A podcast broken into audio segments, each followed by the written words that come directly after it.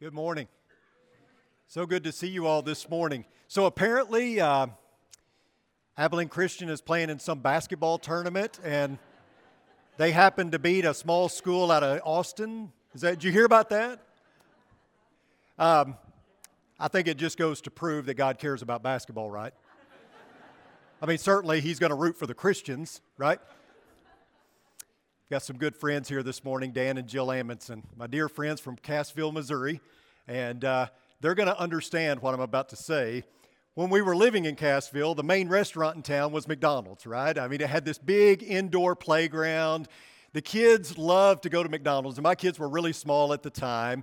And you know, the, the food was probably subpar, but my kids would pick it over any rib joint or steakhouse or barbecue place any day of the week because they knew that they could go in and get a happy meal with a toy and then they could go play on the playground. And I knew their desire and their motivation, and so every so often I would cater to it. And I would take them to McDonald's so that they could get their happy meal, their toy, and go play on the playground. You know, that Ronald McDonald's a smart clown. He knows what he's doing, he knows how to entice the kids to come in. And unfortunately, I think sometimes that the gospel is presented the same way. Obey the gospel, get a prize, and a playground experience. As if God is some divine genie that is there to just hand down whatever our wish may be. Sadly, all too often, we think the goal is to just be happy. And certainly, God wants me to be happy, right? And I think therein really lies the problem. Anybody know what this is?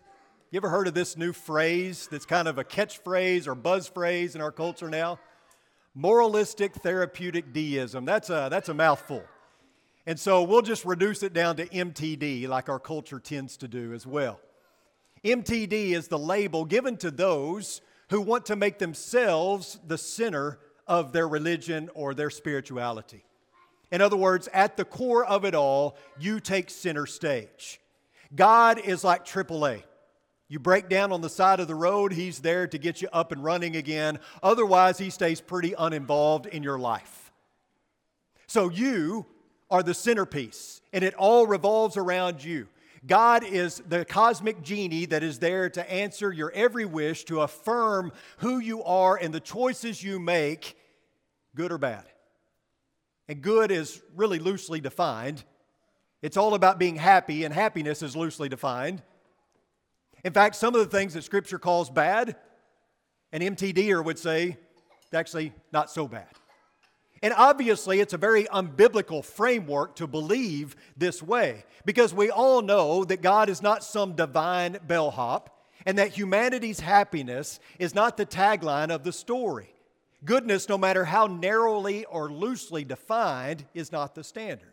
You know, this, this is probably painfully obvious to all of you, and I know I say it a lot, so I apologize up front, but I think it bears repeating. It's not about you. It's not about you. God, Jesus, the story, the rescuer, the gospel. It's all about who? It's all about Christ. He is the centerpiece. It's not about you. However, all that's been done has been done for you. So while you don't take center stage, God does. What God has done is certainly for you. We've said it before the Bible is a book about God. It's an autobiography. It's a story about God written by God. And we can't lose sight of that when we talk about spirituality and Christianity and all the things involved with that. Regeneration is what we're looking at this morning in our series, looking at the different re words that we see in the Bible. We're talking about our new identity that is found in Christ, who we are in Jesus. And regeneration is one of those theological words that when you hear it, you want to kind of slump back in the pew and get ready for a good nap. So I understand I have my work cut out for me this morning in describing and defining regeneration. However, while regeneration may be a subject better acquainted with a master's in divinity program at a college or a university, I do think that it is important, it is vital, in fact, for us to understand this word and its concept and how it applies to us as Christian, and, and, and it all goes back. It all goes back to Genesis chapter 3, to the very beginning, to the fall of humanity. So you know that in Genesis, things started out as good. God creates Adam, He places him in the garden. He creates Eve because it was not good for man to be alone, and they are living a utopic existence. They are in paradise, and everything has perfect peace and harmony. There's not just perfect peace and harmony between God and, and, and man and, and, and, and all those things, there's also perfect rhythm with creation itself animals, everything in the universe. It's all in rhythm. Then, of course, the serpent comes along, entices Eve and then Adam to eat from the wrong menu, and everything goes off the rails from that point. So Adam and Eve are kicked out of the garden, and that one event, that one event, the fall of humanity in Genesis 3, sets the stage for everything that follows in the rest of Scripture. The first book of the Bible sets the stage for regeneration. So the story shifts from Adam and Eve to the nation of Israel. However, the narrative is repeated. The descendants of Abraham are rescued from Egyptian slavery and they are brought back to paradise. Only this time it's not Eden, it's a land flowing with milk and honey. But true to their nature, Israel follows in the footsteps of their parents, right? They do as Adam and Eve did, and they do exactly what God expressly forbid them to do. As a result, they're booted out of the land. The Old Testament story ends with God's people finding themselves in exile because of their rampant disobedience, mainly their worship of idols. But God still has a plan. A remnant returns to a form of paradise. They return to Jerusalem, the holy city, but the exile has not ended. Peace and harmony are still absent. The people lived in the land, but the land wasn't Eden and it wasn't a land flowing with milk and honey. The curse was still in effect and the land was still in ruins. And within this narrative, we find another thread the thread of kingdom. It was Jesus' favorite subject to teach on. Very early on, Israel expressed their desire to have an earthly king. They wanted to be like the nations around them. They had the best king, they had the best king anyone could ever ask for. But they did not want to live under the rule and reign of God. They wanted an earthly king. And so God reluctantly gives them what they want. And what the people find is when you're ruled by man, you're going to get corruption, immorality, and injustice and oppression. So, long story short, Israel blew it.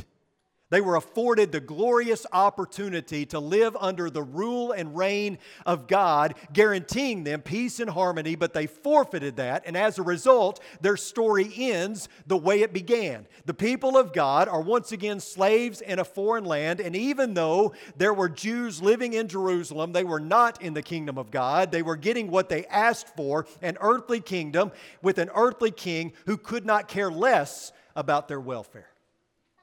But God was not done. If we know anything about God, we know that He can be taken at His word.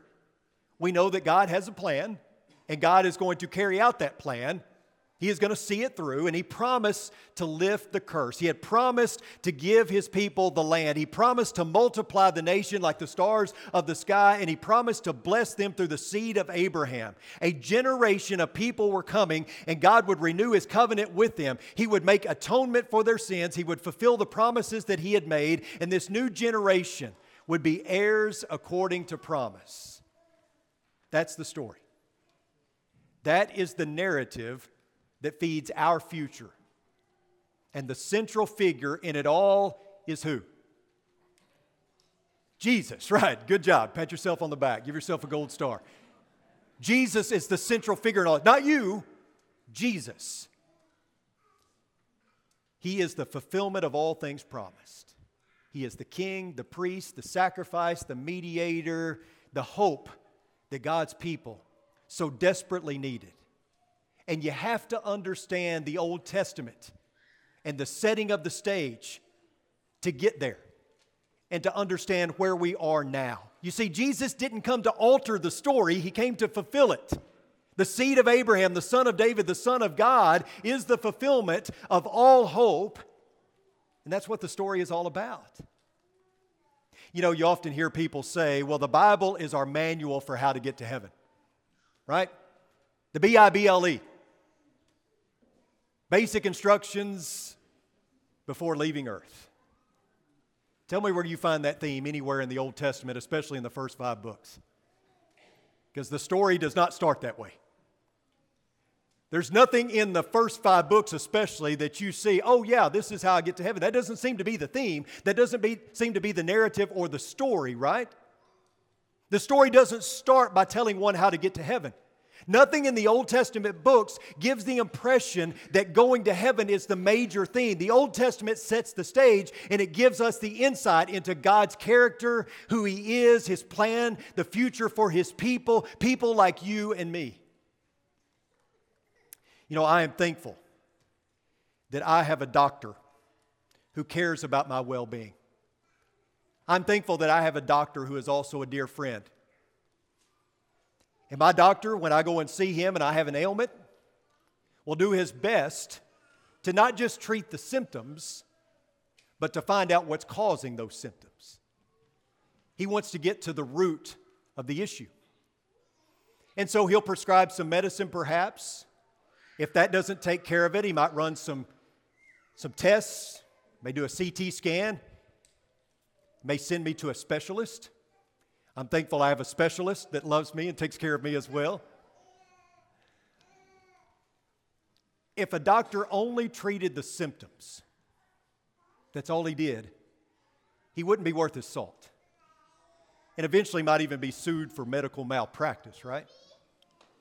It's not just about making you feel better, it's about addressing the issue that's making you feel bad. And as a preacher, my work is similar. It's not just about me addressing the symptoms, it's about getting to the heart or the core of the problem and exposing the need for a treatment. As a minister, I have to do that. I have to show the good news and what that means for all of us. Sadly, there are many who hear some good news that makes them feel better. God just wants them to be happy or whatever. But the truly good news of Scripture is bad news before it's good news, isn't it? I mean, you have to confront your sin, you have to confront your need.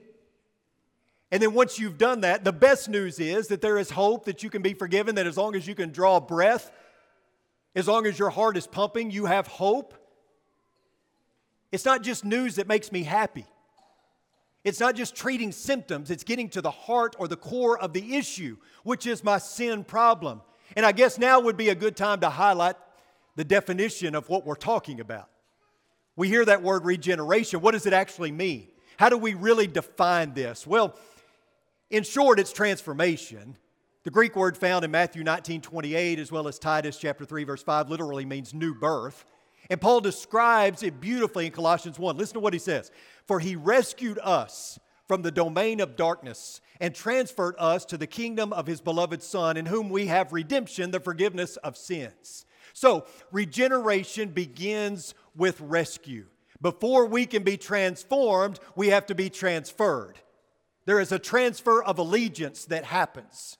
You were once under the rule and reign of sin. Now you're under the rule and reign of Jesus Christ. The interesting thing about it is, even though you enslave yourself to Christ, you have more freedom than you could have ever imagined. There is no freedom under the yoke of sin. So, verses 21 and following. And although you were formerly alienated and hostile in mind, engaged in evil deeds, yet he has now reconciled you in his fleshly body through death, in order to present you before him holy and blameless and beyond reproach, if indeed you continue in the faith, firmly established and steadfast, and not moved away from the hope of the gospel that you have heard, which was proclaimed in all creation under heaven, and of which I, Paul, was made a minister. Now, this is us right? We were alienated. We were cut off. We were estranged from the presence of God. We stood outside the walls of the kingdom. But with rescue comes reconciliation, and with reconciliation comes regeneration. Who we are reconciled to is who we are becoming. We got that much? So notice the verses sandwiched in between these we just read. He is the image of the invisible God, the firstborn of all creation. For by him all things were created, both in heavens and on earth, visible and invisible, whether thrones or dominions or rulers or authorities, all things have been created through him and for him. He is before all things, and in him all things hold together. He is also head of the body, the church, and he is the beginning, the firstborn from the dead, so that he himself will come to have first place in everything. For it was the Father's good pleasure for all the fullness to dwell in him, and through him to reconcile all things to himself, having made peace through the blood of his cross. Through him, I say, whether things on earth or things in heaven. What's the end goal? What is the end goal to the regeneration process? Well, it's very simple it's to look like Jesus. Not only that, but to the image bearer, we are to be image bearers in the world around us. The Creator created us, as we talked about a couple of weeks ago, to be icons, image bearers in the world around us. Do you see how this is a continuation of the Old Testament story? that we keep the story going. We pick it up and we run with it. The Old Testament is paradise lost, the New Testament is paradise found. What was lost in Adam is found in Christ. Jesus is the reconciliation of all things. He restores peace and harmony. He keeps everything back in rhythm. He lifts the curse. You know what Jesus is? He is the exile ender. That is who He is. He lifts the exile for all of us, like our ancestors. We too are exiles.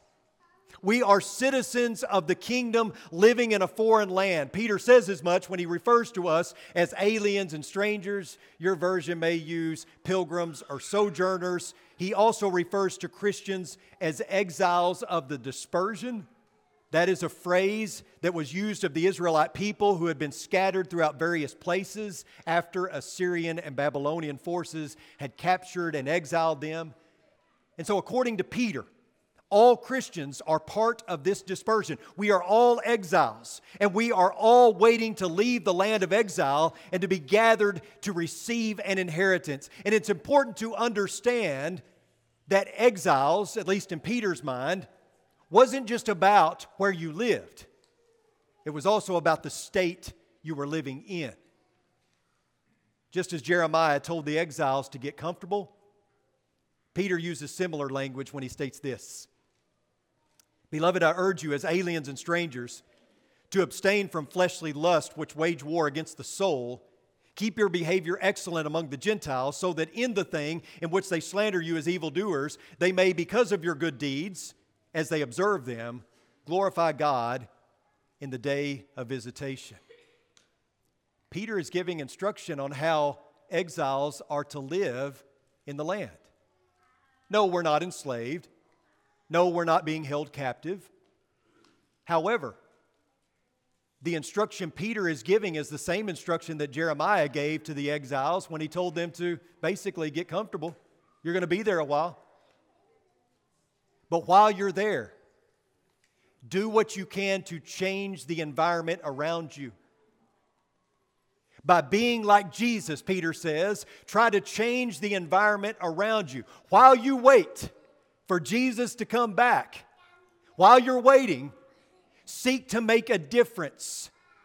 Find yourselves dwelling in a kingdom that does not share your views.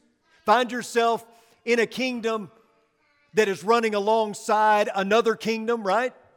You have two kingdoms that we are involved in. One is juxtaposed to the other.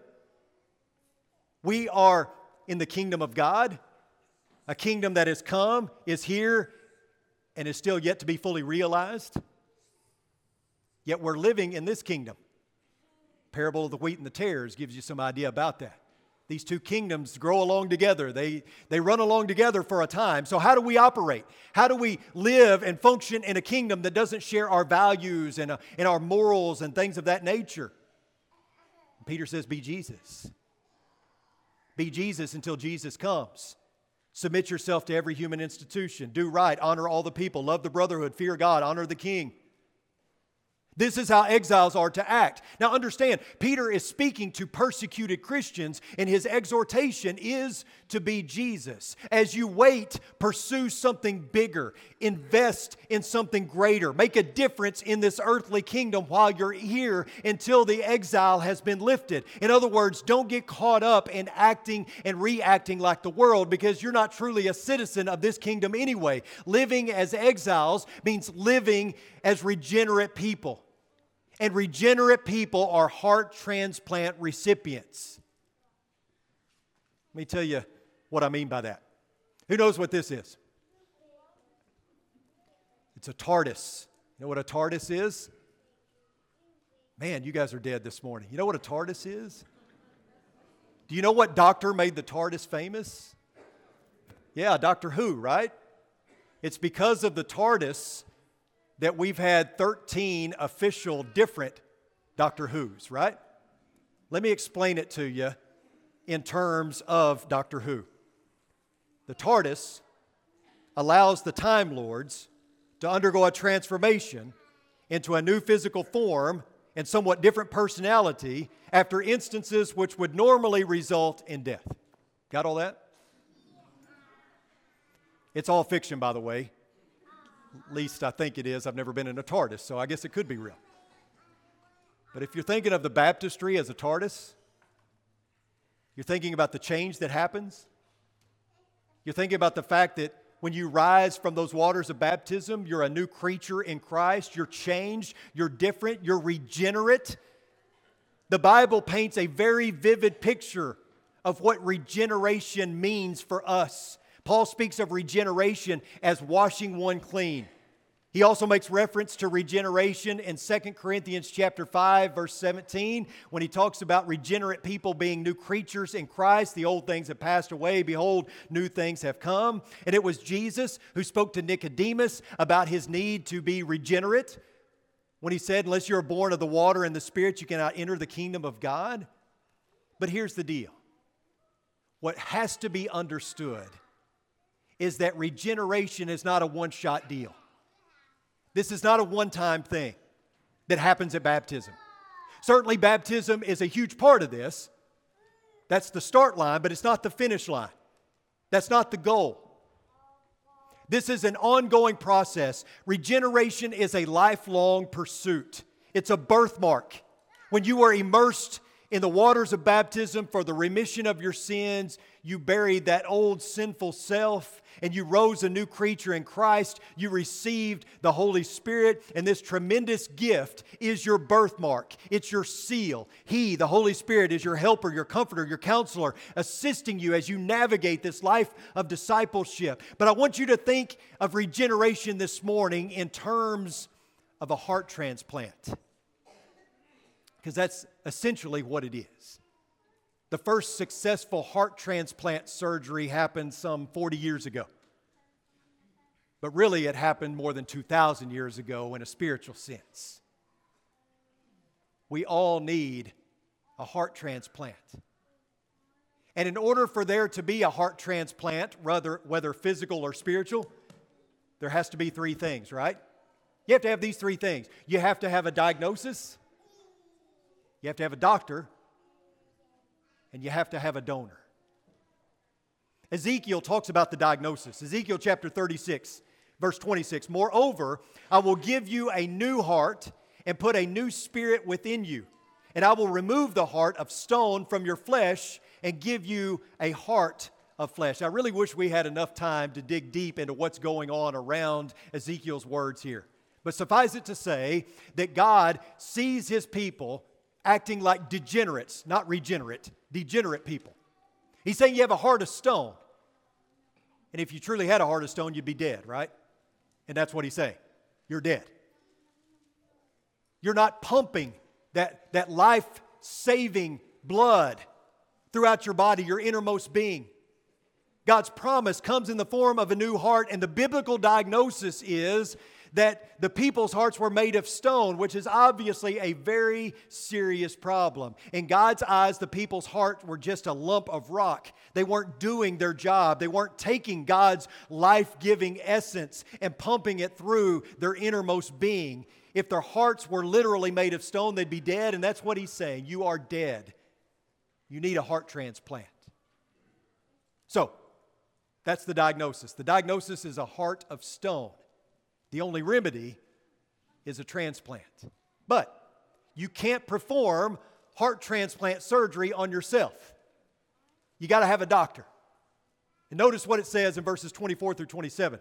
For I will take you from the nations, gather you from all the lands, and bring you into your own land. Then I will sprinkle clean water on you, and you will be clean. I will cleanse you from all your filthiness and from all your idols. Moreover, I will give you a new heart and put a new spirit within you, and I will remove the heart of stone from your flesh and give you a heart of flesh. I will put my spirit within you and cause you to walk in my statutes, and you will be careful to observe my ordinances. Understand that Israel is at a very low point here.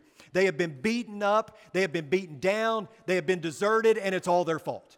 Completely their fault. They deserve every bit of it. But in the midst of punishment, we see a promise.